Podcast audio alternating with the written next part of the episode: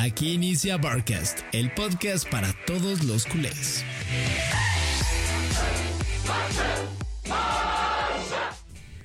¿Qué onda, Barcasters? ¿Cómo están? Y bienvenidos a otro episodio de.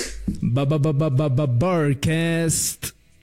Episodio 24 y que quede para los hitos de historia que con el primer invitado del canal, el gran Alex Pareja. Pareja, boom. Bienvenido Alex, esta es tu casa, bienvenido a Barcast, eres para nosotros un pilar del periodismo, de todo lo que has hecho, está muy cabrón, entonces bienvenido y muchas gracias Alex. Eh, con esta presentación vengo las veces que vengáis, que queráis, eh, ningún problema, encantado de estar aquí con vosotros.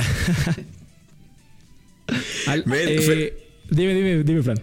¿A vos no te pasa, ven, de que es como súper raro de que lo hayas visto en ESPN por tantos años y que hoy lo tengas en, nuestro podcast, güey? Mira, Alex es un tipazo porque alguna vez estaba viendo justo cuando le escribí que hace unos años le dije, oye, eres un crack, no sé qué, en mi parte como fandom más chavito antes de entrar a los medios y me respondió muchas gracias, para eso estamos, güey. Y por eso Alex está donde está y Alex, eh, pues antes de empezar con todo lo que hacemos y que nos platiques un poco, te vamos a hacer una pregunta que siempre hacemos cuando empezamos un, eh, un episodio con el número del episodio y es, ¿tú recuerdas algún número 24, el dorsal 24 del Fútbol Club Barcelona? Dorsal 24, es dorsal feo este, ¿eh? Seguro que hay alguno, eh, alguno de los que acabó siendo muy bueno, que arrancó con un dorsal alto, con un veintitantos Ajá. Pero ahora mismo no me. Ahora mismo me pilláis, pero mira, como en uno de los programas eh, insignia de ESPN, me pilláis en fuera de juego.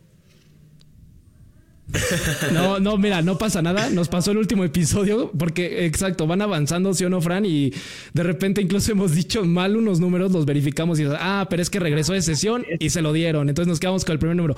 Pero mira, Fran, ¿tú tienes algún número 24 antes de que suelte la lista? Claro que sí. El gran Andrés Iniesta que usó el 24 en sus primeros años como jugador del Barça. Andresito.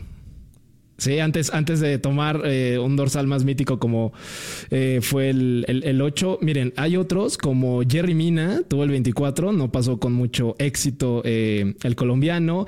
También lo tuvo Puyol en su momento. También tenía, tenía, digo, llevaba el 24 o el 25, no me acordaba, pero sí, sí, ahí estaba. Lo llevó Andreu Fontás, Mathieu, Jeremy Mathieu, eh, Sergio Roberto, también tuvo el 24. Y yo creo que uno de los que mejor honor le hizo a ese dorsal, o que fue como también su, su, dorsal, Yaya Touré. Es verdad. Es verdad. Qué bueno era. Eso es muy cierto. Y que, y que en el City le da vuelta y usa el 42. Es cierto. Exacto. Este, pues, Fran, arráncate si quieres con nuestro invitado. Pues nada, mi Alex, pues, ¿qué te puedo decir? Vos conoces los fandoms, entonces aquí tenés uno, entonces ahorita profesional, pero por dentro estoy... aquí estamos entre amigos, no te preocupes. Buenísimo. Ven, arrancando, arrancando, arrancando. ¿Cómo has vivido esta semanita de Champions? Pues como todas, con muchísimo trabajo y pendiente de, que no se te escape absolutamente nada, ¿no? Y ya sin más metidos en, en tema Barça. Eh, otro partido que arranca el Barça perdiendo, otro partido en el que tiene que remontar, otro partido en el que se acaba con buenas sensaciones, pero más por el resultado que no por el juego. Es decir, más o menos la misma, la misma historia de siempre. Y luego, bueno, así más en clave general de Champions, me fascina lo que le está sucediendo al Manchester United, que es incapaz de mantener una ventaja y que está acabando su propia tumba. Se van a la Europa League otra vez de cabeza. Oye, Alex, y justo del United, ¿no? Como hay equipos que no importa cuánto dinero gasten, no importa cuánta inversión hagan, y no hay manera de que su juego se mantenga por meses y en los torneos importantes como este pues luzcan bien. Yo creo que fichan caro y mal. Ese es el, problema de los, no solamente del Manchester United, Total. De, los grandes equipos, eh, también le ha pasado al Barça, fichar caro y fichar mal, cuando se fue Neymar, cuando se fue incluso Figo. Eh, o sea, siempre que hay un equipo grande, con urgencia, y con dinero eh, los acaban sablando y acaban pagando mucho más de lo que deberían pagar por, por jugadores. acaban pagando jugador normal a precio de crack. Y, esa es la principal maldición que tiene el Manchester United, sobre todo desde que se fue eh, Alex Ferguson, Cuando llegó David Moyes y la cosa empezó a ir mal, el United entró en esa espiral de pánico, de tenemos que remontar lo antes posible y, en vez de ir hacia arriba esa espiral es eso, es ir cavando cada vez más el hoyo más, más fondo. Pero el principal problema del United es ese, mal scouting, mal, mal mala política de fichajes, eh, porque tampoco tiene una, una estructura deportiva buena y sobre todo eso, que lo pagan por encima de las posibilidades. A la que el Manchester United se fija en un jugador, ese jugador pasa de valer 30 a valer 60. A mí, por eso el Barça me parece que dentro de lo que cabe es un ejemplo de cómo ha llevado su crisis, que no le ha llevado tanto tiempo eh, ni tanto dinero como el Manchester United o el Milan para volver a, tomar un título un poco importante como es la Liga, la Supercopa, que aún con nuestras carencias económicas hemos sabido llevar los fichajes a coste de palancas y cosas por el estilo, pero ahí vamos. Y a mí eso es algo que me gusta la grandeza del Barça, que se habla de que, ah, que el Manchester United es más grande, que el Milan y que pues muy debatible, pero para mí ahí radica mucha grandeza que estos equipos no tienen, saber sobrellevar este tipo de crisis. Y, y no solamente eso, es mantener tu identidad, a ver, la... Eh, la grandeza no solo se mide por, por, títulos o por dónde estás en la lista Forbes o por dónde estás en la lista de facturación de, los clubes, que muchas veces confundimos las dos cosas, ¿no? Eh, y el Barça, cuando eh, se dejó eh, pues no sé, eh, nublar la vista con eso, con las listas Forbes, con la obsesión por la facturación, con la obsesión por ser el equipo que factura mil millones antes que nadie y tal, así le fue. Así le fue. A la que perdió el rumbo y perdió sus orígenes, el Barça se, vio en esa situación. También es cierto que lo tiene un poquito más fácil que Manchester United porque no tienes la misma competencia en la Premier League que, en la Liga Española, pero, pero sí es un, es un ejemplo el United de lo que no puedes hacer. Y en el caso del Barça también tienes la trampita esta de las palancas que ya sabéis que es pan para hoy y hambre para mañana, pero el que venga mañana ya se lo encontrará. Sí, claro. Y Alex, tú obviamente, y para darle un poco de contexto a la gente, que nos faltó esa parte, pero si no te conocían, Alex eh, es periodista de ESPN Deportes, nace en Barcelona, él es catalán, tal cual, entonces, y además, ¿jugaste en el Barça, Alex? Sí, ¿Estoy lo correcto? Jugué en el Barça un año solo, en, eh, cuando era, cuando teníamos 10 años en Benjamines, eh, yo entré, entré al Barça porque organizaron, es algo que ya no se hace. Eh, cuando llega Cruyff al Barça hace mucho tiempo, eh, las dos o tres primeras temporadas lo que hace es hacer pruebas abiertas, como cuando vas a probar al equipo de tu barrio, pues lo mismo, el Barcelona lo que intentaba era captar talento que, había podido pasar desapercibido para los scouters y montaba mm, en los, lo que ahora es el aparcamiento del Camp Nou, había unos campitos de tierra y ahí es donde se jugaba el torneo social y donde hacían las pruebas y tal. Eh, llegué con unos eh, compañeros del colegio, eh, llegamos tarde, ya las pruebas habían acabado porque veníamos de la otra punta de Barcelona, yo soy justo del otro lado, y nos hicieron unas pruebas así, en plan, el, padre que nos llevaba, el padre de mi compañero que nos llevaba, le comió la cabeza al pobre Prince Slot, al ayudante de Cruyff, que estaba supervisando allí las, las pruebas y tal, y nos pusimos a los cuatro chicos que habíamos ido, el, hijo del que habló se puso de portero y los otros tres le tirábamos, ¿no? Y al, cabo de dos minutos me dice Bruins, me saca a un lado y me dice, oye, vamos a hacer uno contra uno, a ver cómo lo llevas y tal hice un par de unos contra unos, yo era muy rápido, siempre tuve esa, esa ventaja, que era muy rápido y era zurdo. Entonces, te tirabas el balón largo, Uf, joya. ¿no? Y así. Y, a la tercera vez, claro, Tony Bruins, que era un señor mayor ya, porque claro, me, me, me frenan, me, cierra la salida por, por la banda izquierda y tuve un momento de inspiración, le tiré un túnel a, a Bruins Slot y metí gol. Y entonces estaba detrás de, de, la valla, me di cuenta, porque había llegado, pues eso, ya estaba todo finalizado, oigo risas y tal, y era eh, Charlie Rechac y Johan Cruyff partiendo Wow. ahora mismo aquí. Partiéndose la casa de, de, Tony Bruins.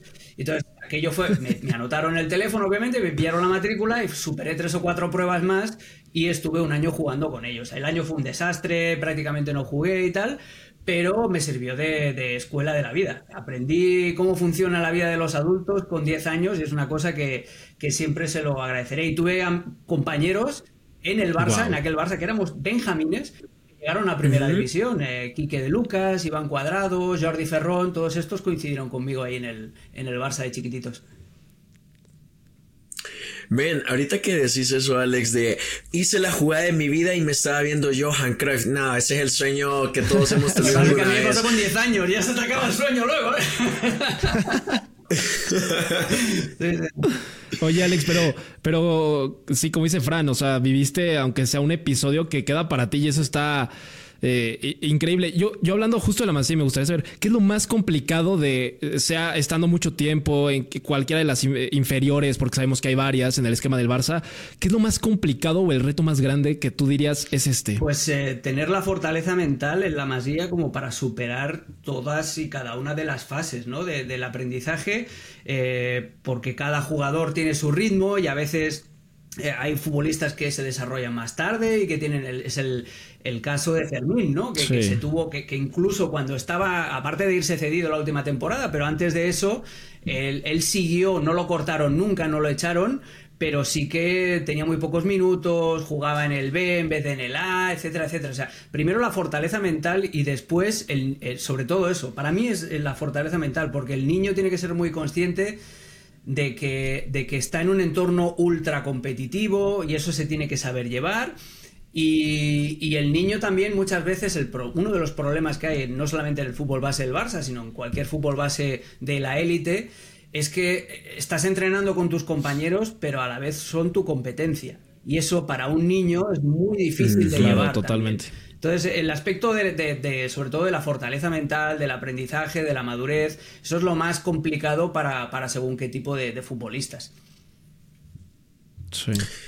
Mira, y ya que viviste ese proceso formativo de la Masía y tal, y esa gran experiencia, eh, haberte inspirado de haber visto a Cruyff de primera mano, a Resach, eh, ¿eso fue lo que te inspiró a, llevar, a llegar a ser técnico? No, yo es que yo lo llevo de serie, o sea, es una, es una tara prácticamente de nacimiento. Desde que era muy pequeño eh, tenía una, pues eso, obsesión total con el fútbol, no solamente por jugarlo, sino también por narrarlo. Yo era el típico, la típica historia, ¿no? De, ah, de pequeño los partidos del futbolín, yo me los narraba, las partidas a la videoconsola cumplo todos los, tópicos del periodista deportivo, ¿no? Y, siempre también, siempre tenía, como, aparte después de jugar en el Barça, yo jugué en el Barça cuando me cortan, me envían al San Gabriel, que es una, es una escuela de fútbol muy, muy famosa ahí en, Barcelona, fue compañero de Luis García, por ejemplo, el de Liverpool allí, eh, fue compañero de Ulagué ah, Presas, Ulagué Presas sale del, sale del San Gabriel conmigo, fuimos compañeros a los 19 años, mm. entonces, mm, eh, el me, salgo de allí del, del, Barça, pero continúo en el fútbol y continúo jugando a, buen nivel. nosotros le ganamos al Barça en infantiles, con 14 años le ganamos la final del Campeonato de Cataluña. O sea, yo seguí jugando a, muy buen nivel. Y eso, ¿no? Estar siempre metido allí en, la alta competencia dentro de la edad del fútbol base. Eh, y eso, la obsesión que tenía yo desde pequeño, que no me perdía un partido, que era una cotorra en casa y todo esto, pues al final tengo, he tenido suerte de que, de que he conseguido lo que, lo que me imaginaba de pequeño, porque sinceramente no sé hacer otra cosa. Así que. oye, Alex, y, y, e hilando esa parte que te preguntaba Fran, ¿no? De, de bueno, tú, de que eres técnico, para quien lo sepa, tienes la licencia de la UEFA, o sea, tú podrías agarrar mañana y dirigir al Barça, al Betis, a quien sea. Ahí, equipo, Tengo la licencia UEFA A que te permite ser segundo entrenador en, primera división. Pero para dirigir al Barça o para dirigir al Real Madrid o al Manchester United necesitas la licencia UEFA Pro, que es la, eh, solo te la dan en una, estás en una lista de espera cuando has tenido la UEFA, tienes que tener una experiencia laboral y después también aplicar, porque es un curso reducido, para entrar en la élite. Yo ahora mismo podría ser segundo entrenador de cualquier equipo con la titulación que tengo. Ok, sí, justo. Porque son luego las dudas que hay de, de, repente con esas licencias, porque se ha hecho un poco más, no voy a decir común, porque tampoco creo que sea común, pero frecuente que incluso gente del medio, de otras profesiones hiladas al fútbol, no sé si estés de acuerdo, quieran ahora aplicar para ser este entrenadores. me parece perfecto, porque tienes que saber de lo que hablas, igual que los periodistas.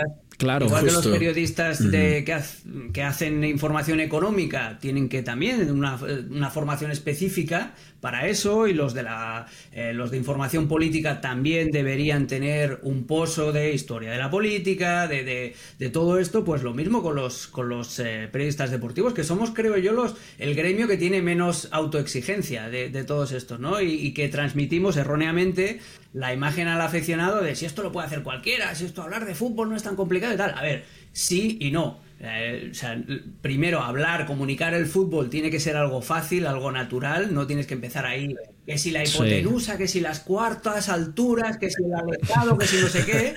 Pero también es, hay que hacerle ver al aficionado que el fútbol es más que 22 tíos corriendo, o tías ahora, corriendo detrás de una pelota, está claro. No, totalmente. Y realmente es algo que se aprecia mucho cuando ves a comentaristas que sí saben de lo que hablan, porque luego te topas con otros de que simplemente te dan ganas de cambiar el, canal. Me, no, total, total. Y, o sea, y, aquí imparcial, tanto de ESPN como de Fox Sports, como muchos canales, yo, yo sí digo, nada, totalmente no lo cambio porque no lo están transmitiendo a otro lado. Pero, ven, mira, y no te hace ilusión, eh, digamos, llegar a ser eh, FIFA Pro y poder dirigir un equipo de primera. Claro que me hace ilusión. Lo que pasa es que eh, la vida es limitada y el tiempo te da para lo que te da, ¿no? Y, ahora mismo tengo, la, tengo una suerte loca. O sea, yo el, trabajo que tengo me encanta, hago lo que me gusta y, claro, no voy a dejar esto por, por, probar una aventura. Otra cosa es que de aquí a X tiempo se acaba mi contrato y tengo que buscar nuevas opciones. Pues sí, porque además tengo amigos que están entrenando eh, en, Segunda División, en Segunda División B, en Primera Federación en España, con lo cual sí que me podría ir con ellos a, a ser parte del cuerpo técnico, tener, acumular esa experiencia que te piden para la UEFA Pro y después eh, ponerme a estudiar, pero, pero ese es el plan, eh, dijéramos alternativo ahora mismo, el backup plan, ¿no? Los que todos tenemos que tener un plan B, pues ese es mi plan B, pero el plan A mm. es eh, hacer lo que estoy haciendo ahora porque, porque nunca he sido tan feliz en mi vida, no os voy a engañar. sí, verdad. No, y se te ve, Alex, se te ve completamente y, y de verdad, lo repito, es, es, un honor que te tengamos. crecimos viendo fuera de juego, crecimos con ustedes. Entonces, Está llamando viejo aquí. No, no, no. Solo crecimos. Estamos. Este, crecimos contigo, si lo quieres ver de esa forma, Alex. Pero eh, yo tengo, hablando de técnicos, eh, de ti y ahora pasando directo al tema Barça, yo tengo dos preguntas para ti. ¿Qué pasa con Xavi? Y ¿Qué pasaría con Rafa Márquez en un futuro? O sea, quiero tu opinión de Rafa Márquez. Mira, primero de, Xavi. ¿Qué, ¿Qué, pasa? El, problema de Xavi es la exigencia y, la presión de ser Xavi. O sea, con cualquier otro entrenador Sí que es cierto que se tiene menos eh, paciencia también. A Xavi se le ha dado mucho más mérito, o mucho más crédito, perdón, Muchísimo. por lo que consiguió como futbolista. Pero a la vez también hay una presión, no tanto en cuanto a resultados, que ya los consiguió el año pasado, sino en cuanto al juego. ¿no? Es, eh, Xavi es el elegido, es el, porque además tiene todos los, los, condimentos para hacerlo, porque es el jugador que se crió en la cantera del Barça, le han enseñado el juego de posición, como centrocampista fue uno de los mejores de la historia en uno de los mejores equipos de la historia, entonces ahora el problema de Xavi es que tiene que traspasar todo ese conocimiento al terreno de juego como entrenador. Y de momento hay algo que se está perdiendo por el camino. Eh, o los jugadores no lo entienden, o él no se acaba de explicar, o sus ideas tampoco no son eh, ortodoxas al 100% en cuanto, a, en cuanto al juego de, de, extremos del Barça. ¿no? A mí lo que menos me gusta del Barça de Xavi es que no juega con extremos puros. Eh, esa obsesión de ir siempre por dentro, de buscar la el famoso cuadrado, ¿no? la parte alta del cuadrado. Eh, para mí, el, gran problema es que no usa bien las bandas. Incluso cuando tiene un extremo abierto, como es Rafiña o Lamal en una de las bandas, pero cuando recibe no hay nadie que le tire un desmarque para darle continuidad a la espalda.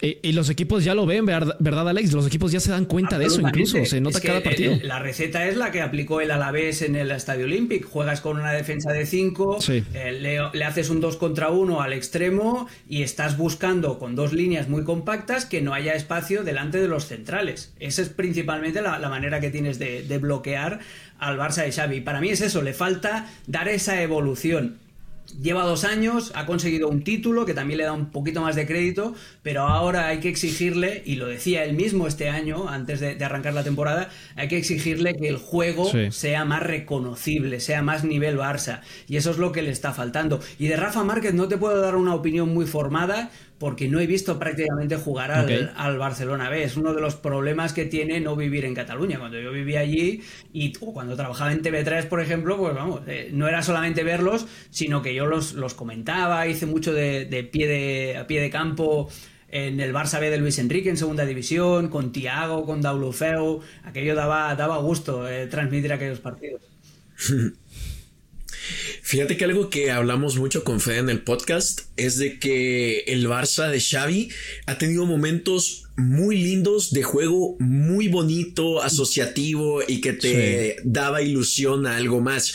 Pero por alguna razón ese juego al siguiente partido ya no existe. Como fue esta temporada con el Betis, ese 5-0 que era un lujo, el primer tiempo contra el Madrid. Madrid. Fue un juego precioso. Entonces no entendemos en nosotros, en nuestro amateurismo y poco pues conocimiento táctico ya hablando de niveles altos de por qué no se puede replicar eso eso que está funcionando que sabes que los jugadores lo entendieron en posteriores partidos. Porque tal como está pensado el Barça de Xavi eh, es, lo que os digo, con el cuadrado, con esa estructura tan rígida, tan previsible, de extremo por la derecha eh, se mantiene abierto, el de la izquierda hace el coutineo que le llamo yo, que es ir caminando de fuera hacia adentro para pedirle al pie. El problema es que es demasiado previsible y necesita un nivel de ejecución altísimo para que, sobre todo a la vez, cuando tienes la pelota, moverlo rápido, encontrar espacios, si no mueves el balón rápido no vas a encontrar nada, porque eres muy previsible en cuanto a movimientos y necesita eso, necesita una, ejecución perfecta. Para mí el gran problema, ahora que dices del Madrid, el, día del Madrid, el gran problema fue no leer el partido en la segunda parte para, para Xavi Hernández. Del minuto 15, eh, del 0 al 15, el primer cuarto de hora de la segunda parte, cuando sale Camavinga eh, a jugar de lateral, ahí Xavi tendría que haber metido a un extremo y no lo hizo y siguió jugando con Cancelo de, extremo por la derecha, porque la intención de Xavi era gestionar ¿no? La, ventaja, el nadar y guardar la ropa, etcétera, etcétera. Yo creo que le faltó colmillo para detectar que el Madrid había cambiado, que el Madrid era más vulnerable a la espalda de Camavinga y que por ahí un extremo puro con gol, un Rafinha o incluso un Lamine Mal los podría haber crujido esos cambios los hace, pero ya cuando el Madrid te ha empatado y, el, momentum ya lo has perdido. Entonces yo creo que ahí Xavi dejó escapar una, buena oportunidad.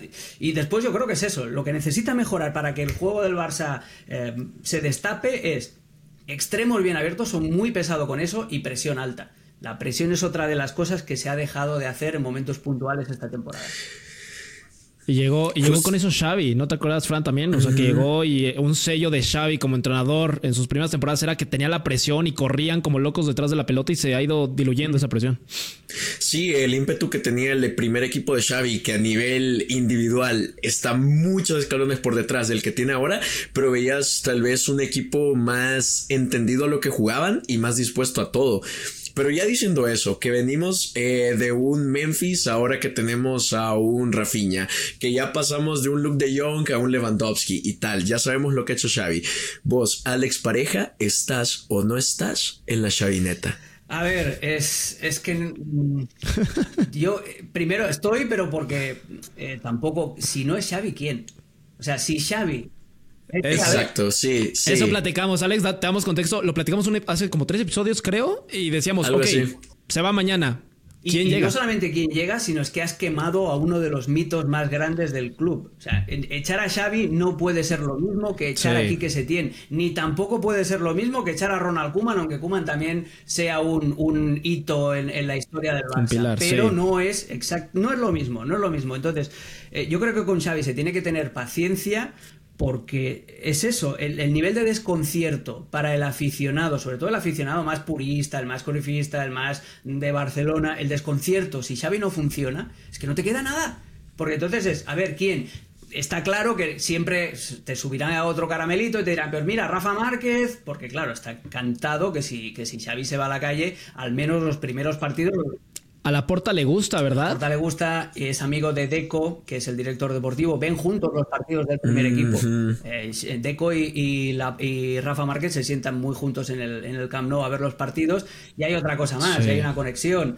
Eh, el que llevó a Rafa Márquez al Barcelona B es Jorge Méndez. Y ya sabéis el poder de influencia que tiene Jorge Méndez en el mm. Fútbol Club Barcelona, sobre todo en, el otro Joao, en el Joao Laporta. Eh, porque claro, eh, están todos los negocios mezclados. Está el tema de Méndez le dijo, tú no te preocupes, necesitas eh, mover el equipo, yo te muevo a Ansu Fati, porque también es suyo, yo te renuevo a Valde, que también es suyo, pero lo que Jorge Méndez te da también te lo quita. Y entonces, venga, yo te ayudo con los Joaos y tal. O sea, hay un intercambio siempre con, con Jorge Méndez. Nunca vas a salir tú ganando del todo, siempre le vas a deber algo.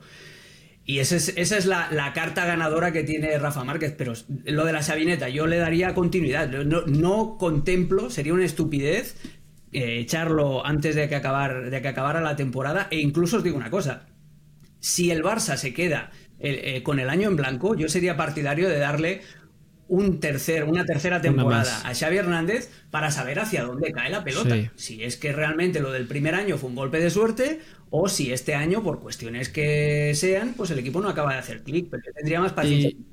Exacto.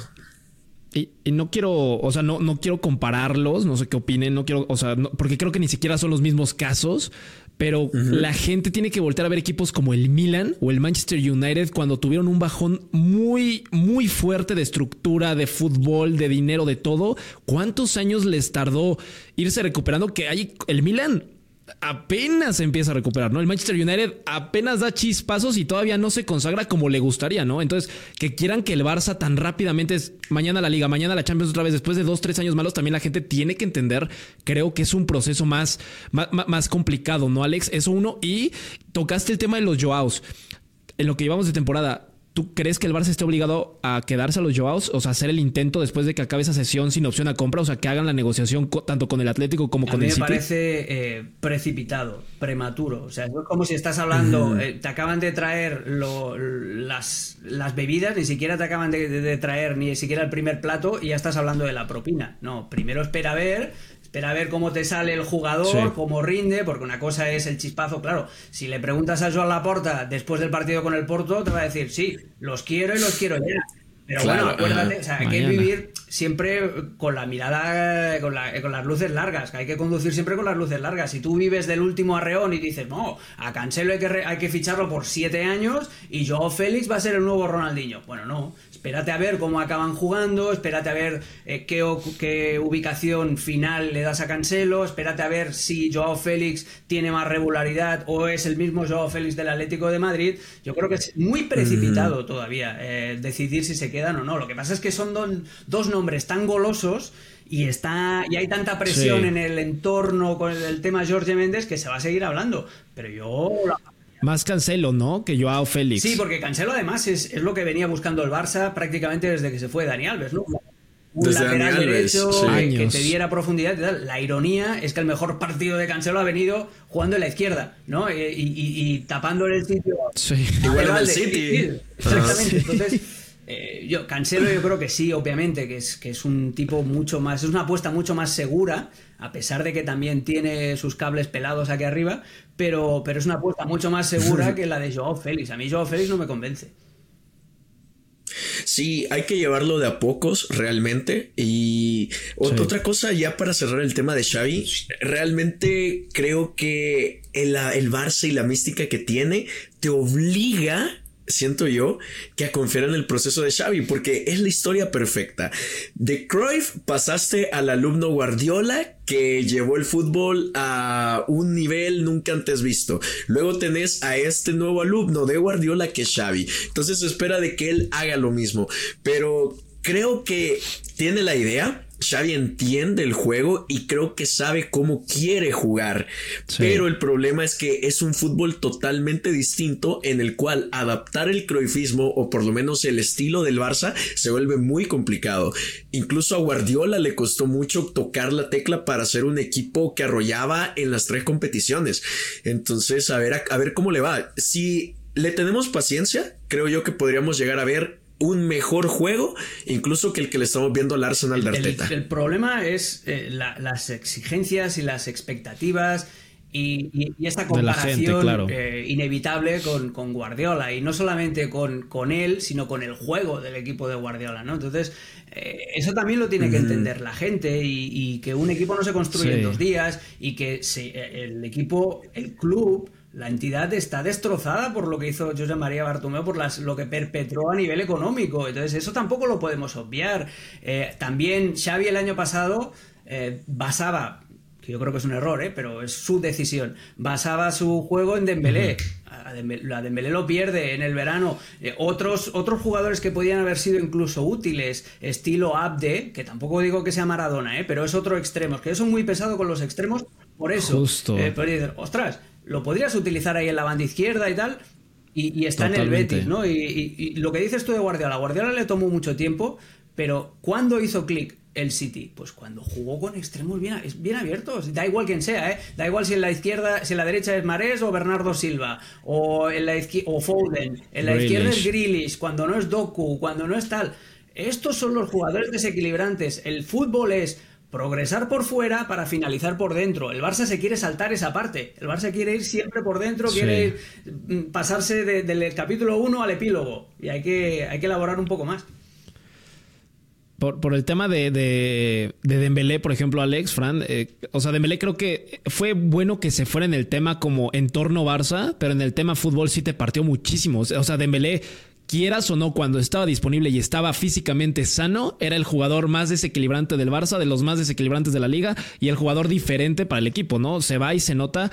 Y justo dijiste un nombre, Abde, ¿no? O sea, a nosotros nos gustaba mucho Abde, lo platicábamos del marroquí, que era un perfil distinto, que te manejaba bien las dos piernas y que hacía algo que a veces creo que a Rafinha se le olvida.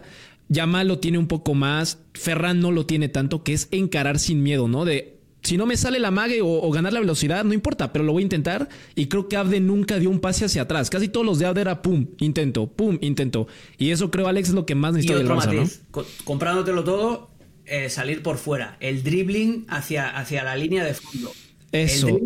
Dan el pase hacia atrás. Porque si no, vas a eh, la previsibilidad. O sea, eh, la jugada de Robin te la puede hacer Robin o te la hacía Robin porque es muy bueno, pero esa previsibilidad de si juega Rafinha en banda derecha, el 99% de los dribblings son, hacia adentro, son tirando la diagonal para buscar el pico del área y el, y el centro al segundo palo o el disparo. Eh, en, la banda izquierda, cuando jugaba pobrete Ansu Fati, tres cuartas partes de lo mismo. Entonces, cuando juega Joao Félix, también eh, la intención es eh, ir perfilándose hacia portería. Yo lo que echo más de menos es que los extremos tengan variedad y que te puedan salir por fuera, por donde te sale Doku, por donde te sale Bernardo Silva, remontar la línea de fondo y nutrir de mejores balones al gran perjudicado de este sistema, que es eh, Robert Lewandowski. Lewandowski. Sí, totalmente. Eh, para mí, no sé para, para ti, Alex, el Barça tiene una plantilla suficiente a nivel nombre y calidad para pelearlo todo, no para ganarlo, que sabemos que ganar un triplete no es para cualquiera eh, y requiere suerte y bla, bla, bla. Pero ¿crees que si se llega a tocar la tecla, por lo menos para funcionar de manera adecuada y ganar solvente, con buen juego y tal, ¿crees que este Barça es un firme candidato para la Champions League? Yo creo que la Champions le queda grande todavía. O sea, es lo que os decía, vamos mm, poco a poco y tal. Primero, para empezar, yo no soy ya del, Barça, ¿eh? yo nací en Cataluña, yo jugué allí y tal, pero yo lo he explicado mil veces, pero lo voy a volver a explicar. O sea, yo llega un momento cuando me convierto en un profesional del fútbol, pero que mm, desde el otro lado, a mí me da absolutamente igual quién gana. ¿eh? O sea, yo me voy a dormir igual de tranquilo si gana el Barça la Champions 7-0 como si gana el Madrid. ¿eh? O sea, yo el día del 2 8 contra el Bayern de Múnich me pegué un festival cuando acabó en casa y tal, y, a dormir. O sea, no tiene. Anota Fran. Anota Fran. Ahí está, ahí está. pero volviendo a lo que os decía, eh, yo creo que es pedirle demasiado. O sea, una vez que te metes en octavos de final, sí. Eh, perfecto. Sobre todo si vas, eh, si tienes la primera posición de grupo, que parece que este año vas a esquivar a alguno de los cocos, perfecto. Pero, pero piensa que el club ha presupuestado, y creo yo de una manera súper optimista, eso es cuartos de final. Y ya es bastante mm. optimista. Yo creo que en cuartos de final es donde está el techo realista del Barça que luego puede pasar, luego te puedes plantar en semifinales porque tienes un sorteo amable, porque el rival Tuviste te hace la y te regala ahí la pelota, lo que sea, lo que tú quieras. Pero eh, yo creo que es, muy poco realista pedirle a este Barça, que todavía no tiene madurez competitiva, que la Champions llegue más lejos del cuarto de final. Por, por ejemplo. Gracias, Ale. Dale, dale. No, dale. Solo iba, le, iba a decir broadcasters y para todos los fans que son súper sensacionalistas y ahorita con esto de X, Twitter y todo eso se dejan llevar por cualquier opinión. Estas son opiniones. Aquí la es que esto pasa mucho de que ven un buen partido y tal y ya al Barça le piden un triplete, jugar como el Dream Team y eso es justo. O sea, uno tiene que saber dónde está el techo y hacerte la idea de que si se pasa aquí increíble, pero también hay que pisar los pies sobre la tierra y tener conciencia de qué equipo estamos y en qué proceso de vamos, sí. Y, aparte creo que lo que mencionaba Alex y complementando lo tuyo, Fran, de, del camino, de que si no te toca un coco luego, luego, pues puedes aspirar a una fase más importante. Creo que el camino de la temporada pasada, sé que lo hubiera, no existe, pero suponiendo que hubiera avanzado el Barça y no el Inter de Milán, eh, hubiera sido un camino bastante plácido para el Barça la verdad en decir, no llega como candidato, pero llega como un coco, como un caballo negro que va jugando quizá mejor. Y yo creo que el Barça, donde es más peligroso, ya ni es en cuartos que lo veo débil, ya ni es en octavos, ya ni es en semis. En la final creo que es el Madrid, el Barça, el Bayern, esos equipos que no te fallan, al menos que les toque uno, que son especialistas también en finales. La memoria competitiva, ¿no? Que eso no, se pierde. Entonces, sí, tipo, a vos y a mí, Fede, no nos ha tocado ver a un Barça perder una final. Una final, de Champions, de Champions. De Champions nunca. Ah, nunca, nunca. Yo sé que no son tantas, de Sevilla, eh, que es uno de los, primeros recuerdos en el año, pues que la 86, ¿no? 86. Pues yo, yo, vi la de Sevilla, yo tenía 7 años. Eh, me acuerdo de, de llorar viendo a Schuster tirar el brazalete cuando lo sustituye Terry Venables, pobrecito que en paz descanse, eh, lo, porque yo no entendía nada. O sea, Schuster era el mejor jugador del Barça y el hombre se iba enfadado y, el partido iba en 0-0. O sea, aquello olía drama ya desde, desde el cambio de Schuster. Y la final de Atenas, vamos, eh, aquello fue un, 15 años, la vi con unos compañeros del instituto, del high school. Y, ni, siquiera vimos acabar el partido. A la que el Milan metió el cuarto, nos fuimos a jugar a fútbol a una pista que había de cemento al lado. Oh. Alex, para vos, ¿cuál ha sido la derrota más dolorosa que te ha tocado vivir? Nosotros tenemos una clarísima. Tuvimos un episodio dedicado a la, al peor fracaso más grande del Barça, pero queremos escuchar el tuyo. Uf. A ver, de los que a mí me hayan dolido, ya te digo que desde hace muchísimo tiempo lo que, le lo que haga el Barça no, deja de ser una referencia de decir, ay, mira, los de casa, ¿no? Los, de, allí, pero eh, derrota que haya dolido. Yo te diría la de Sevilla porque duele y porque no entiendes nada y dices, pero si todo el mundo nos había dicho que íbamos a ganar y, estos son del este agua, o sea, que no te toca ni el Milan, ni el Madrid, ni, ni, nadie de estos. Ello fue un palo duro pero claro, era muy, era muy pequeño y tampoco no. Pero derrotas aquellas que digas, oh, me voy a dormir enfadado o tal. Ahora se me hace difícil. Mira, te diría la eliminación contra el CSK de Moscú de, la Liga de Campeones del año 93. O sea, el Barça era campeón de Europa. El, Barça, eh, justo después de, Wembley, el año siguiente, le toca una eliminatoria antes de la fase de grupos, que había una eliminatoria previa contra el CSK de Moscú y se pierde en el Camp Nou 0-1 y, y, el Barça queda eliminado. Y me acuerdo de, aquella eliminación que fue, fue dolorosa también por, por, por, incomprensible, ¿no? O la de la del, la última, ya que me acuerdo más, es caer en semifinales de, de la Liga de Campeones contra el Paris Saint Germain. Eh, después de haber empatado a uno en el, en el Camp Nou. Creo que es un gol de Guerén, ahí es un 1 a 0.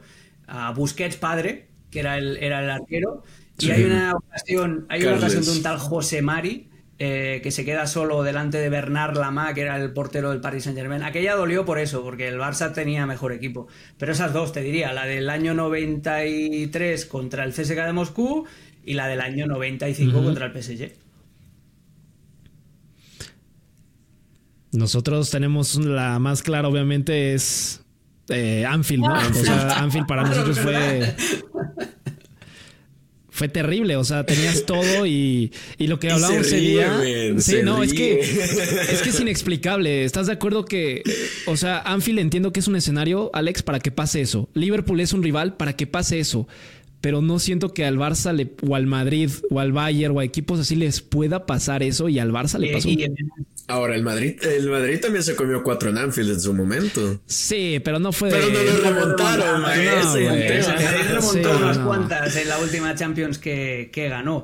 No, además aquel partido es, es, muy injusto porque ahora que todo el mundo tiene la memoria del, del córner y tal, de Origi y todo lo que tú quieras.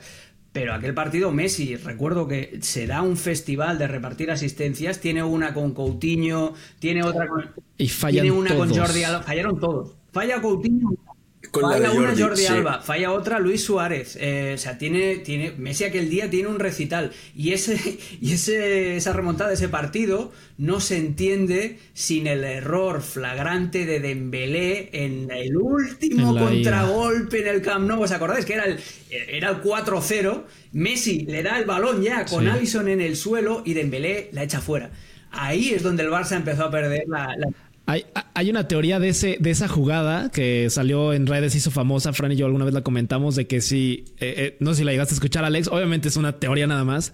Mete ese gol de Embelé, son cinco goles. Que, suponiendo que el Barça en la vuelta no quede eliminado, pierde el partido, pero no, no, no queda eliminado, avanza, gana la final contra el Tottenham. Bartomeu se hubiera quedado otra vez como presidente y el Barça hubiera desaparecido si hubiera gastado como es Verdad, es un, es un universo paralelo muy cruel para el aficionado azulgrana. Es decir, ¿qué quieres? ¿Ganar otra Champions, pero que el club desaparezca? ¿eh? ¿O meterte en este túnel oscuro del que todavía no, no has acabado de salir? No hay una solución buena, pero tienes toda la razón. Porque yo, yo todavía estaba, estaba a punto de, venir aquí a Estados Unidos, la, la 14-15, la del, la del triplete de, de Luis Enrique. Yo me vengo aquí en febrero de 2015. Y me acuerdo antes, eh, los meses previos, yo seguía trabajando en TV3, estábamos muy bien conectados con el Barça y tal, y que se veía clarísimo, si el Barça acababa sacando el triplete, eso iba a ser la ruina para el club. Fue el triplete más caro de la historia. Y, así fue. Y es una muy buena, está muy bien tirada esa, porque sí, si el Barça hubiera ganado en, Anfield, seguramente hubiera ganado al Tottenham, seguramente Bartumeu hubiera sido reelegido, no lo hubieran echado, y el Barça ahora mismo estaría en manos de los cataríes, seguro. y le hubiéramos subido el sueldo a Piqué otros 10 millones, a Metrios otros 50, así. Mira, pero hablando de eso, hablando de estas etapas, últimas etapas lindas que tuvo el Barça con el triplete y tal, realmente creo que esa generación del Barça 15-16, que a mi gusto fue el mejor Barça de Luis Enrique, de no haber sido por ese tropiezo con el Atlético, creo que hubiéramos hablado de un Barça que posiblemente repetía Champions. Y con el envión en la 16-17 del Prime de Neymar, posiblemente hacíamos tres Champions seguidas. Sí, sí, sí, pero el, hubiera no existe y aquel equipo empezó, aquel equipo empezó a adquirir los vicios que luego acabarían haciéndolo reventar todo en la temporada 14-15, la del triplete. Acordaos de la escenita en Anoeta con Messi, con Neymar en la banca, que eso le costó el puesto a Andoni Zubizarreta. Ahí, en, después de aquel de aquel cisma de, en, en, Anoeta, Luis Enrique y Zubizarreta salen perdiendo y Neymar, Messi y Luis Suárez se dan cuenta de que ahí los, los, que mandan son ellos. Entonces aquello fue el principio del fin para el Barça por eso, porque eh, después de ese, entre comillas, golpe de Estado, los, los, jugadores fueron adquiriendo un poder que ya no soltarían y que acabó, pues eso, en las renovaciones faraónicas, en los contratos larguísimos, etcétera, etcétera, etcétera. Y que Xavi también tengo entendido de que fue un pilar muy importante en la unión de vestuario con Luis Enrique para que al final la temporada terminara siendo lo que ah. fue.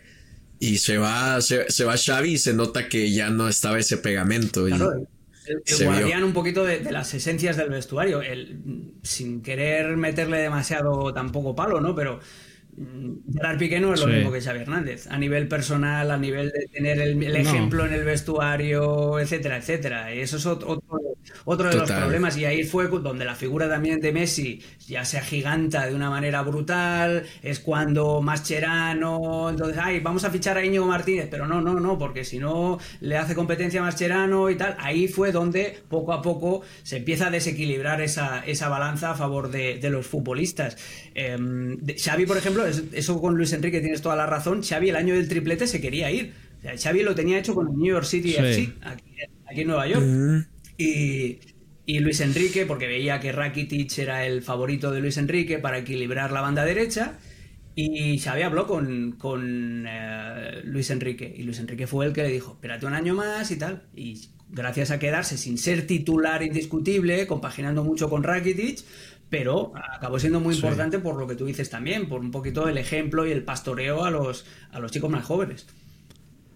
Un, un, poquito de lo que hizo Jordi Alba, ¿no? En su última temporada con Valdés. Yo, o sea, sabemos que Jordi quizá es de las vacas sagradas, la personalidad dura o, o importante, pero creo que al final se comportó a la altura con Valde, ¿no? Que sabía que ya no iba a jugar y también le dio paso y estuvo en los momentos eh, que tuvo que estar. Incluso ese partido contra los Asuna, ¿no? Que lo gana 1-0 con un gol de Jordi Alba entrando de cambio y es vital para que el Barça gane la liga. Alex, mencionaste a Messi. Hablamos mucho de Messi, evidentemente. Es inevitable en este podcast no hablar de Messi. En tu, en tu setup, que lo veo y como 27 veces aparte. Entonces, yo, yo sí tengo una pregunta y me encantaría escucharla de alguien que, conoce el entorno, que sabe de, esto. realmente, Alex, ¿tú qué piensas? ¿Fue culpa de Messi? ¿Fue culpa de Bartomeo? Eh, de, la, de la Porta, perdón.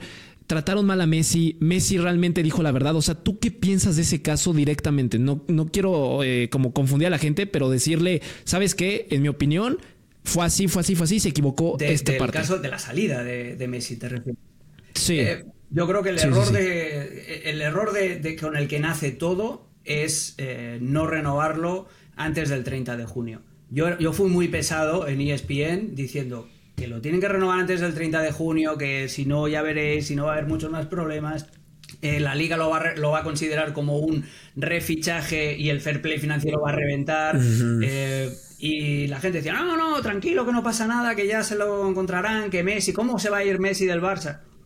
Yo creo el, el principal problema es ese. Y luego también hubo demasiada, eh, no sé, demasiada autosuficiencia de, de la porta, desde la, la, famosa frase, ¿no? De esto lo arreglamos con un asado, etcétera, etcétera. Yo creo que... Sí. Pero tú mm. crees que sí lo quería renovar o no? O sea, obviamente no va a decir no voy a renovar a Messi, pero tú crees que sí lo quería renovar Yo creo entonces. Que Laporta quería renovar a Messi, pero los que mm, entendían de la economía en el club y parte de los que ponían el dinero también, los, los famosos avalistas, eh, no, no, no, querían, porque se daban cuenta de que encajar el contrato, además con eso, con la mm, etiqueta de refichaje al modo de término de fair play financiero, eh, era, era acabar de, de, cavar la tumba del Barcelona, económicamente hablando. Llegó un momento en el que la empresa, el, nombre Leo Messi, se, era inasumible para la empresa Fútbol Club Barcelona y al final se fue al Paris Saint Germain porque no había nadie más en el mundo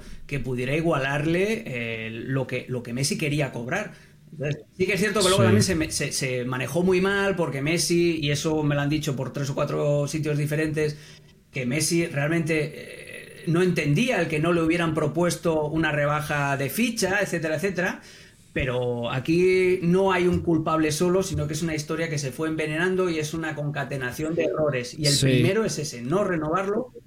Es que, es que dice eso, ¿no? Cuando se va, o sea, bueno, se está despidiendo, dice como, y después como si me hubieran preguntado, casi casi, si hubiera jugado gratis. Claro, pero, jugaba, ¿no? Pero también es como yo pienso como fan, como seguidor, ok, si tú jugarías gratis, ¿por qué no te acercas y oigan, yo sé que tenemos un pedo gigante con el dinero? Me aviento un año sin sueldo o con el sueldo más Pero bajo Messi no es solo Leo Messi. Messi es la empresa Leo Messi. Messi es la marca, la marca Messi. Eh, Messi, tiene mucha gente a su alrededor que también vive de él y, de, lo que genera.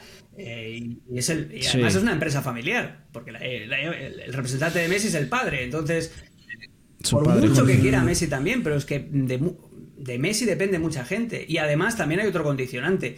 La liga no se lo hubiera creído.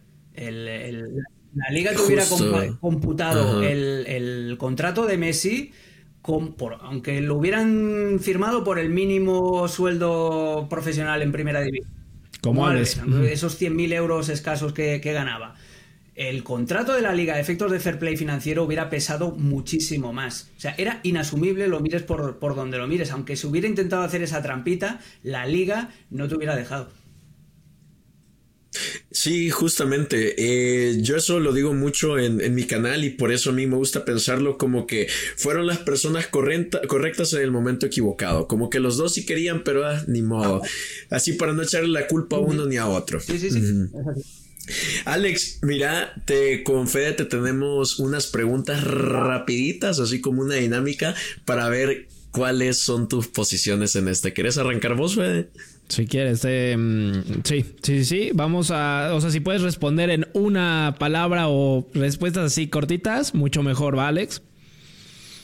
A ver, la primera es Cristiano, Pelé, Maradona, Maradona. Messi. Para mí es sentimental, ¿eh? O sea, yo sé que Messi es mejor que Maradona, pero como yo nací en 1979, Maradona es Dios. Va, cinco, los cinco jugadores más históricos del Barça. Eh, ostras, muy difícil esta, ¿eh? Cruyff, Wala. Te voy a decir Xavi. Te voy a decir Ramallets. Y. Y Messi, claro. Con Argentina Yo me quedé así, yo me quedé así, no se va a atrever a no, Sí, ya, ya sentía que decía, y este Alex, tu banda favorita de música. Eh, a ver, Metallica, te voy a decir pero tengo, tengo muchas más. soy del grunge de los 90, Nirvana, Soundgarden, Pearl Jam. Me gusta mucho Queens of the Stone Age, me gusta mucho Megadeth, me gusta mucho Iron Maiden, eh, cosas así. R.E.M., R.E.M. me gusta mucho también. Ok. Ok, ah, pues eh, anótalo, Fede, jamás llevemos a Alex a una tocada de Bad Bunny. No, nunca. Alex, para vos, es como preguntar a mamá o papá, pero Iniesta Xavi. Oh, me voy a quedar con Xavi. Iniesta era muy bueno, pero, para mí Xavi, la, visión de, juego de Xavi y la vueltecita que hacía protegiendo la pelota, así cuando se ponía. Para mí eso era... Y aparte yo jugué contra él de, pequeño y entonces tienes esa... Tienes también esa, historia.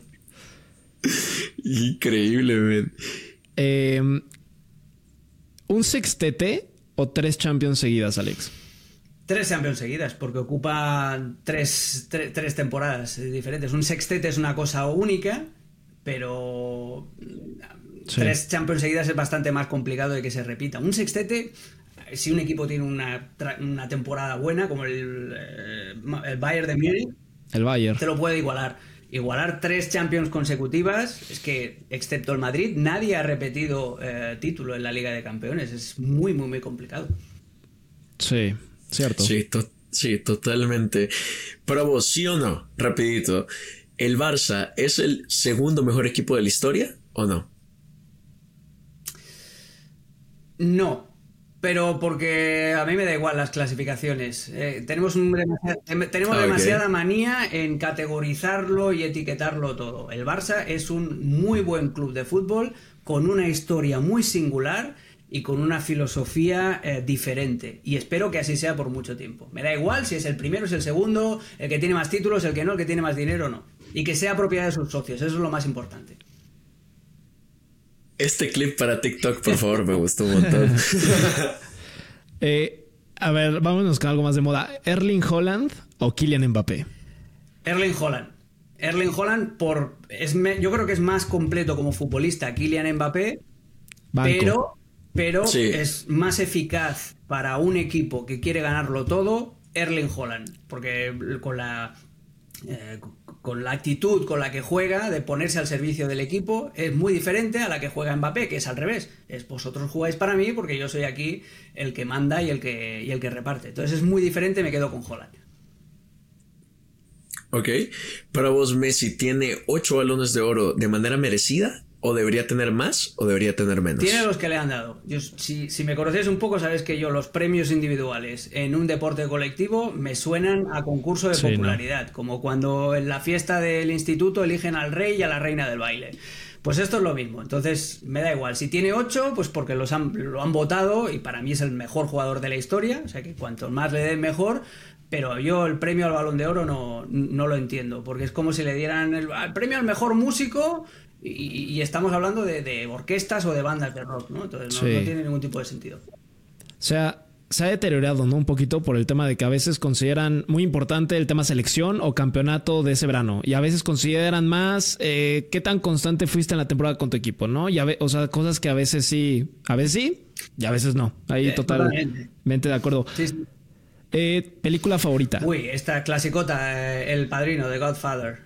son las Mm. La primera o la segunda. Pues mira, las, las dos, las dos, las, veo prácticamente en bucle y, últimamente, vi, la última vez que lo vi, vi el, eh, la edición esa en la que el montaje es cronológico. O sea, son las ah, tres partes juntas, ah, pero montaje cronológico. ¿Sabes? Los flashbacks que hacen en la segunda parte, pues los empiezas a. los ves al principio. Entonces es la historia cronológica de la familia Corleone. Creo que se llama Redux o algo así y son no sé cuántas horas ahí del tirón, pero es mi película favorita. Sí, sí. Eh, eh, está interesante, no sabía que existía. Yo te voy a dar otra. ¿Superliga sí o Superliga no? Superliga nunca.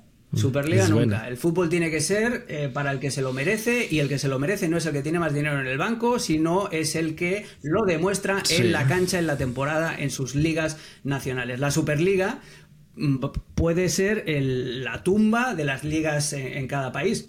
Y hay un ejemplo muy claro, eh, la Euroliga de baloncesto.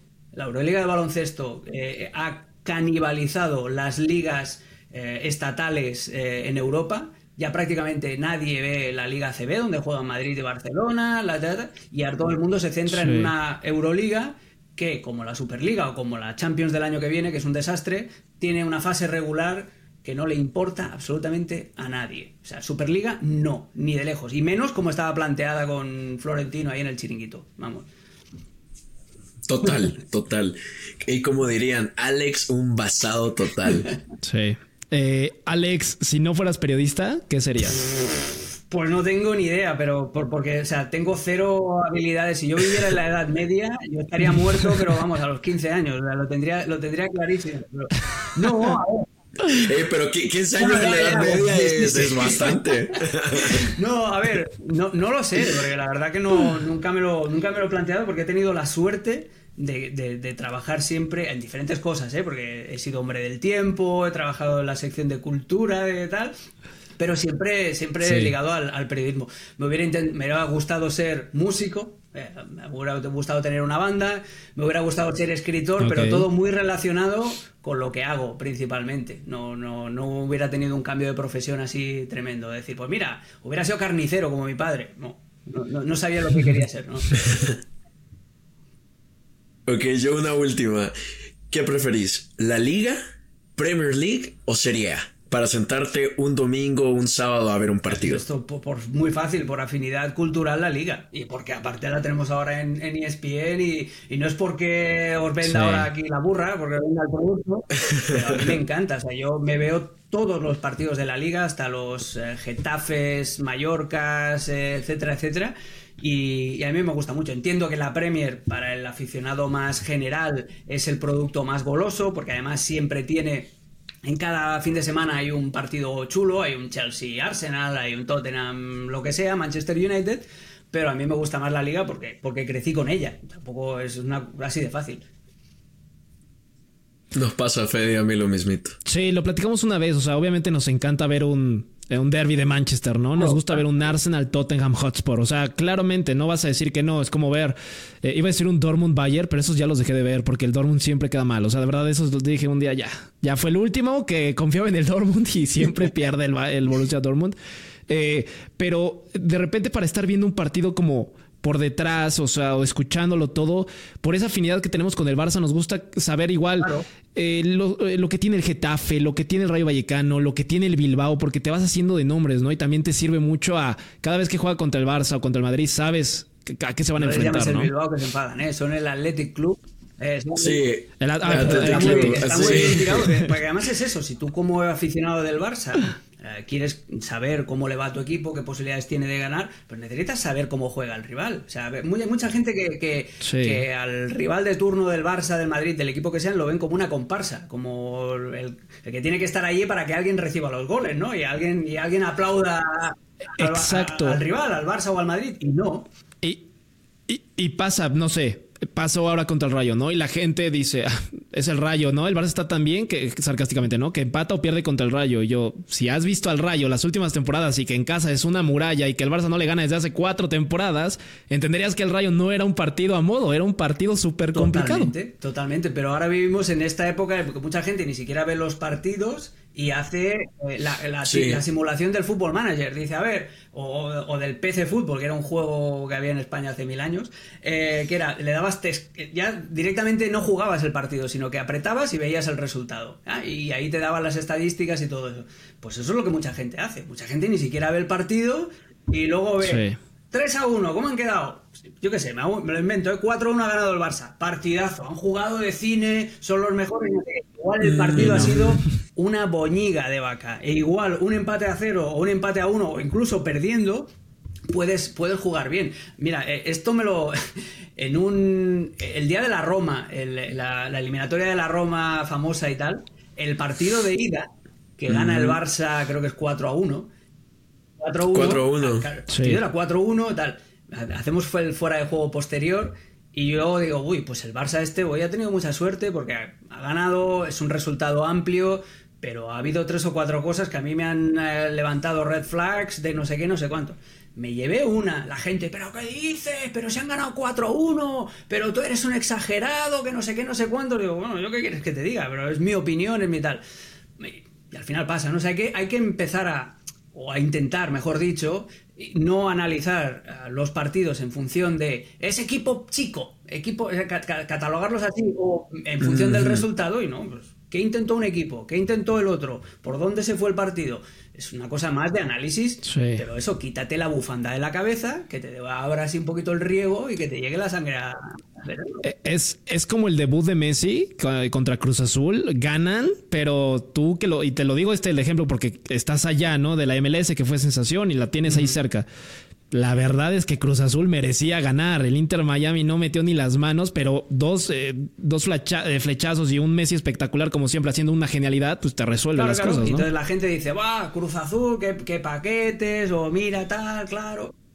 Exacto. Es, analizar con, el, no sé, con muchos condicionantes ya puestos y, e intentar que la realidad se ajuste a tus prejuicios previos. Totalmente. Y aparte nadie gana antes de los 90. Y es muy triste. Sí. Y, es muy, no, sí, es muy triste de que ahora la única opinión que tienen muchos a la hora de analizar un partido es o highlights de tres minutos o alguien que sube un video de 30 minutos diciendo su perspectiva del juego. Entonces son eh, opiniones hechas por alguien más y al final tenemos esto. Aficionados a veces hasta de plástico que al primer error o mal partido ya piden cabeza, se piden bajar del barco y bla, bla, bla, bla. Es triste, pero es el mundo en que vivimos, que no le podemos poner atención a un video de un minuto y menos a un partido de 90. Saludos, saludos a, TikTok en especial. Em, Alex, para, cerrar, así las últimas, campeón de Champions y campeón de la Liga Española. Pues mira, de campeón de Champions me gustaría que fuera el City, porque creo que no hay un equipo que juega mejor y que marca estilo y que marca tendencia y es una justicia eh, brutal después de todo lo que se le ha reado también a Guardiola, que esa es otra que también... Y en el tema de la liga, pues a mí me encantaría que lo ganara el Girona, porque tengo amigos trabajando allí y porque jugué contra ellos eh, hace hace veintitantos años, estaban en la quinta categoría del fútbol español. Y fuimos a jugar allí a Montilivi, yo estaba en el Masnou, yo estaba entrenando, ya jugaba, o sea, yo estaba estudiando periodismo y ya el fútbol lo habíamos dejado como en un segundo plano, ¿no? Y fui a jugar allí a Montilivi. En Montilivi he hecho de pie de campo también, he hecho de narrador. Muy lindo ah, Montilivi, y Girona. Girona la población, la ciudad es espectacular y la gente allí es maravillosa. Me gustaría que ganara el Girona, pero si tengo que apostar por alguno, yo te diría el Atlético de Madrid este año. ¿Y, el Girona crees que yo lo, yo lo debato con Fran? Te vamos a ser eh, sinceros. Fran cree que no. Yo sueño, yo le estoy diciendo que es el Leicester 2.0, pero ¿tú crees que se meta a Champions el Girona? Hombre, meterse a Champions es muy probable porque la, brecha que está abriendo con mm. el resto de equipos ahí en la zona europea es, es, importante. Yo creo que ese es el objetivo que se tienen que marcar ahora, ¿no? Sin, sin descartar ir a por la liga, porque una vez que te ves allí tienes que seguir con ese objetivo ilusionante y goloso para el futbolista, pero no tienen que meterse en ningún tipo de presión El, Girona, lo que y, y, aparte, si, si, piensas en grande, se les va a olvidar el problema principal que es olvidarse del descenso, ¿no? Que es su, siempre su meta y alejarse de esos puestos. O sea, el descenso, normalmente te quedas en primera división con 42 puntos, 42, 43. Sí, el Girona tiene 35 ahora mismo. Esa pantalla ya se la han pasado. Ahora están en otra fase del, del videojuego y es eso, es que no les entre vértigo ahora, de que si se ven arriba en el mes de abril que sigan tú, que, que, esto es una temporada que tiene que ser para divertirse ellos y para que se divierta la gente de Girona, que es maravillosa. Totalmente. un fútbol muy lindo. Pero bueno, ya llegamos a este final. Gracias Alex por venir. Ha sido uno de los mejores episodios de Barcast. Es que, es que no, porque Alex dice que no le gusta eso de los rankings y nada, se está ah, entre los mejores. no me pongáis ninguna etiqueta. Total, pero igual muchos temas quedaron, así que si te querés dar una segunda vuelta, sos más que Cuando queráis, cuando queráis. Por cierto, la camiseta que no lo habéis preguntado, del eh, Club Esportivo Europa, uno de los fundadores de la primera división en España. Es un equipo que juega en el barrio de Gracia en, en Barcelona. Wow. Fíjate que, fíjate que te iba a preguntar, pero dije hasta cierto punto de hacer falta de respeto que le pregunte quién es ese equipo que lleva. Club Esportivo Europa. Club Esportivo Europa. ¿Tú, Ahorita... ¿tú, en El Salvador a quién le vas, Fran? Mira, no sigo mucho la liga salvadoreña, pero si hay uno que me mueve un poco la pasión, que no es mucho, es el Alianza. Ok. Si tú, eh, Alex, te tuvieras que quedar con uno de Barcelona, ¿con, cuál te quedarías? Andreu, lo tengo clarísimo porque eh, tiene la camiseta más bonita del mundo, ya la podéis buscar. Y porque yo viví muy cerca del, muy cerca del estadio. Uno de los pisos donde viví en, en Barcelona estaba a tres minutos caminando del estadio del Sant Andreu, iba bastante con mi padre cuando tenía algún domingo libre.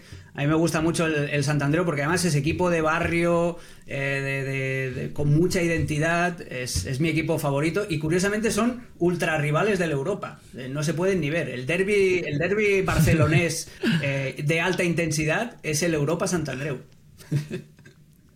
O sea, hay pique completamente ahí. Pero a mí el, que me gustan los dos, pero el que más me gusta es el Sant Andreu. Y además tiene una camiseta muy chula de la marca Meiva, la marca que llevaba el Barça en los años 80. Ok. Perfecto, Yo, pues con el Querétaro en México, haciéndole honor al, equipo de Ronaldinho, 4-0 en el Azteca esa vez. Y único equipo con el cual no ha ganado una liga, porque con todos los demás ganó liga. Hasta en la cárcel, sí, güey, qué poca madre. Hasta en la cárcel ganó y aquí la perdimos contra Iba a hacer esa broma, pero digo, no, no, no, no. Dejo que, que, que, que votando. Alex, pues muchas gracias. Eh, Barcast es tu casa. Gracias por estar con nosotros. Y como dijo Fran, eh, ojalá te tengamos en unas semanas, en unos meses otra vez eh, a platicar y ver si nuestros pronósticos, los tuyos. Eh, Venga, cuando queráis. Cuando queráis repetimos que me lo he pasado muy bien. Buenísimo, gracias Alex, gracias Fede. Y ustedes, cracks, ya saben, suscríbanse, compartan, denle like y todo. Y pues nada, cracks, nos seguimos viendo en próximos episodios. Y mi frase de hoy es: ¿Qué es el hoy sino el mañana del ayer? Wow, Fran. Chao. Adiós. Barcast, el podcast para todos los culés.